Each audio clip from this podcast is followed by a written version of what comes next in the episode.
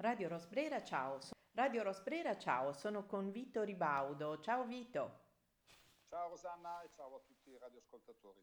Allora, ci siamo eh, sentiti e non ho potuto fare a meno di chiederle a Vito di parlarmi del suo nuovo romanzo per una serie di ragioni, tra le quali il fatto che sono felicissima che ce ne sia uno nuovo e, ehm, e poi per il fatto che in qualche modo eh, questo talento di Vito, che io lo chiamo così e tanto non siamo di persona per cui non puoi dire ma no, babu, eccetera. Talento, si chiama talento, quello che porta le persone a scrivere e a scrivere romanzi e per l'edizione l'editore Morellini nasce questo nuovo Omega e Omricon. Dimmi il titolo giusto, l'ho detto giusto. Sì, sono le due lettere dell'alfabeto greco, la O grande, quindi omega, e la O piccola, quindi Omicron.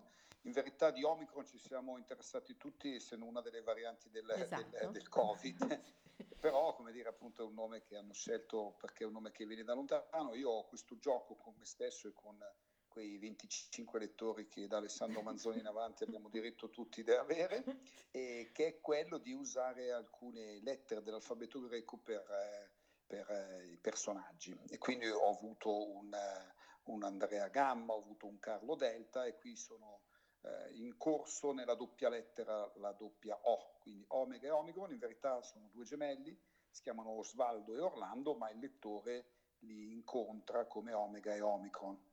E li ho voluti un po' distinguere proprio come se ci fosse una sorta di giudizio che non deve essere il pregiudizio nei confronti dei lettori, ma io come autore ho, potuto ritenere opportuno dover dare a uno una caratura morale maggiore dell'altro e quindi ho scelto che uno fosse la O grande Omega e uno la O piccola Omicron. Questo è il motivo per cui c'è questa strana eh, esatto. dicitura. Poi c'è anche un'altra cosa che un po' nei tuoi romanzi credo ci sia spesso, che è, mm, almeno io non l'ho ancora letto, quindi mm, sto, sto Vabbè, facendo appena come... uscito, ecco, non, è ancora, eh, esatto, non sei ancora in torto, dai. Eh, non sono ancora in torto, quindi faccio delle allusioni a una tua, almeno, peculiarità, secondo me, di porre al lettore il tema della scelta.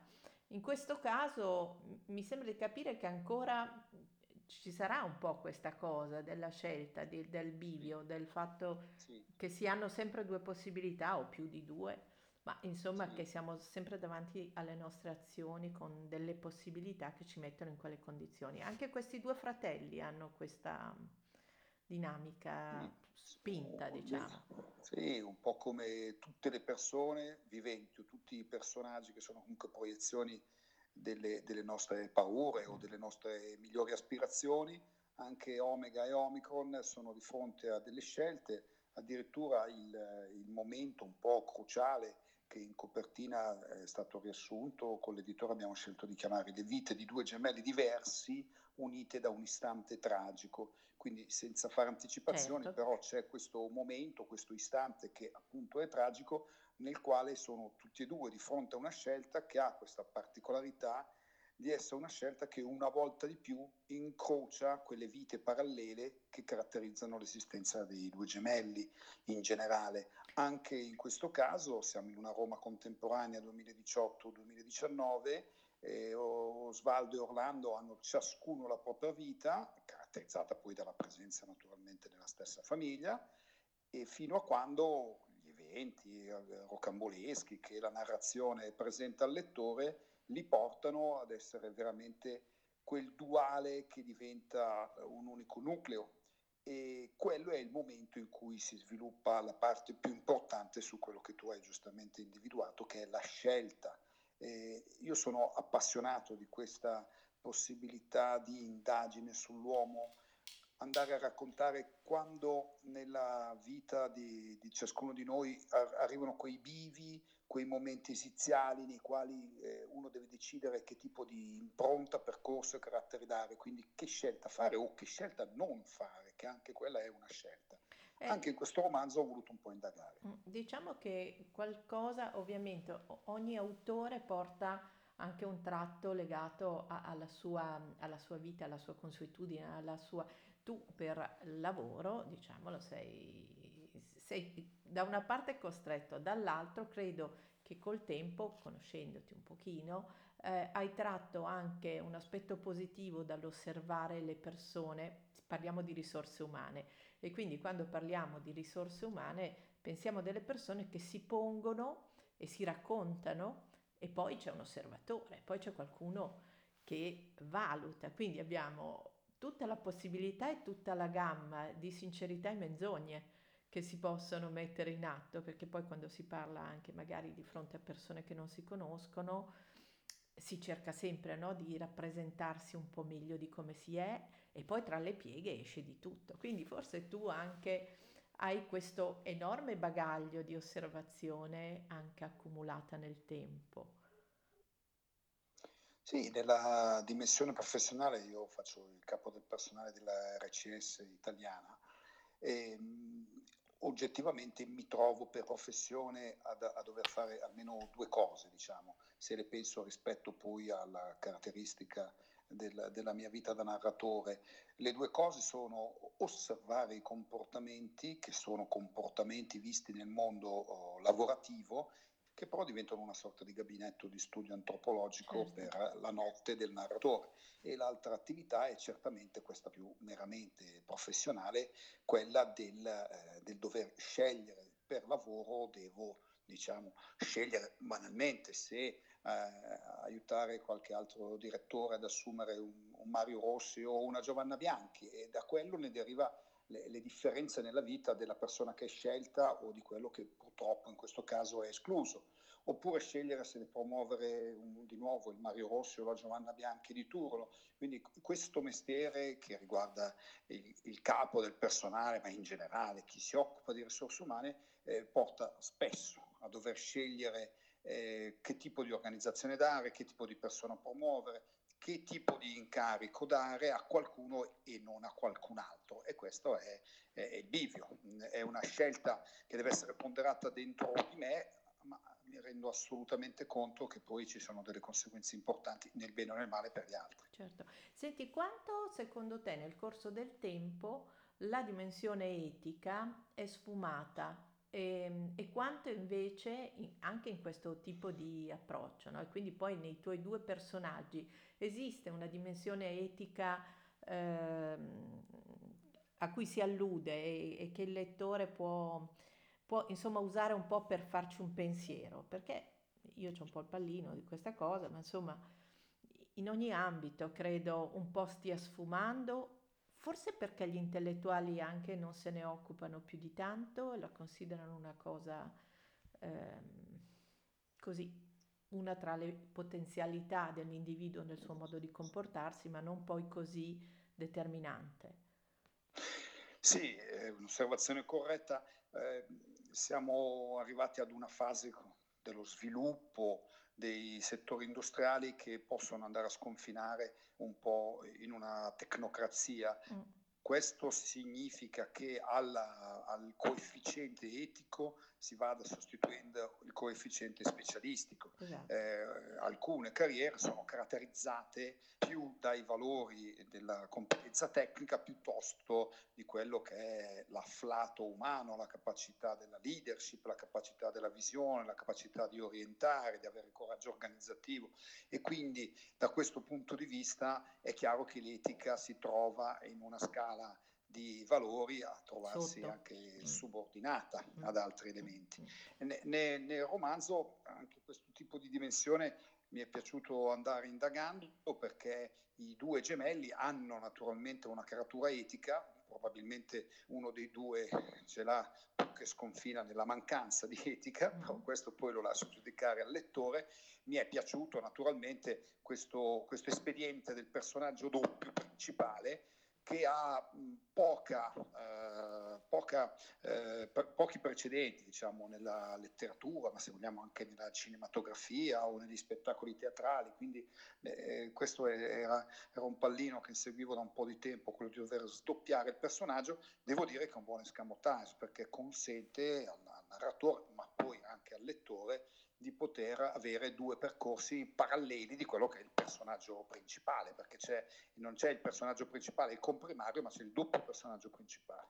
Senti, i tuoi percorsi, i tragitti, quelli eh, sospesi, penso a quelli da viaggio, quelli da macchina, eh, quelli nei quali non, non c'è la, la tua dimensione, diciamo, di presenza, ma la tua mente può andare. Ecco, li usi per strutturare l'avanzamento delle storie e le caratteristiche dei personaggi. No, io devo dire che sono appassionato di, di radio e di podcast, e quindi i miei viaggi, eh, ba- banalmente quelli per raggiungere sì. la, eh, il lavoro oppure quelli di, per trasferimento, eh, sono d'appannaggio del, del, dell'ascolto de, de, delle radio e dei podcast. Ah. Non, non, utilizzo quei momenti ah. per oh, diciamo, okay. l'attività di, di, narrazione. Sì, sì, sì. Senti, invece un'altra cosa che mi aveva incuriosito, la, mm, le città dove ambienti i tuoi romanzi hanno comunque qualcosa a che vedere con la tua, cioè no, gli ambienti, sì, vita, ecco, sì, la sì, tua vita. No? In questo caso siamo sbarcati a Roma ed è una Roma ehm, di quegli anni, 18-19, quindi relativamente vic- vicina, pre- pre-Covid, ma quindi c'è ancora quella dimensione che a Roma, che ha sempre reso Roma differente dalle altre città, quella imperturbabilità che tutto può... Sì che tutto può accadere, è una città che è così abituata allo scorrere dei secoli che resta purtroppo, diciamo, un po' indifferente, sì. se vogliamo, è quella bellissima dimensione onirica raccontata sì. da Sorrentino nella grande sì. bellezza oh, prima ancora c'era un certo signor Fellini che qualcosa ci ha detto su questo, quindi Ribaudo è veramente buon ultimo. Allora, il motivo per cui mi piace ambientare in città che conosco lo considero un po' facente parte di quel patto di lealtà con il lettore, perché se devi dare un valore aggiunto devi dimostrare di conoscere i, i luoghi dove ambienti eh, la storia. Eh, per motivi professionali, soprattutto fino a qualche anno fa, eh, ero uso frequentare eh, Roma sì. con eh, diciamo cadenza settimanale, con intensità e, e quindi eh, i, i, quartieri che sono descritti in, quel, in questo romanzo li, li, conosco, li ho visti e credo che il lettore se ne accorgerà, quindi non c'è un atteggiamento eh, sleale, quindi eh, in un'epoca dove con internet tutti crediamo di poter sì. sapere, vedere o guardare, io credo che ancora la vista quasi giornalistica del, della di chi frequenta un posto, di chi batte quel marciapiede, di chi conosce quel caffè, di chi conosce quel ristorante, di chi è stato in quel mercato e ha sentito il vociare di quella città sia ancora la differenza. Sì. E, e, quindi Roma, Roma, arriva lì e in effetti lo, lo, svolgere, per quanto riguarda la seconda parte della tua domanda, lo svolgere del romanzo eh, ha in effetti quel, quel tratto della, della, città che è un po' indolente, questa bellezza eh, così sconvolgente intorno alla quale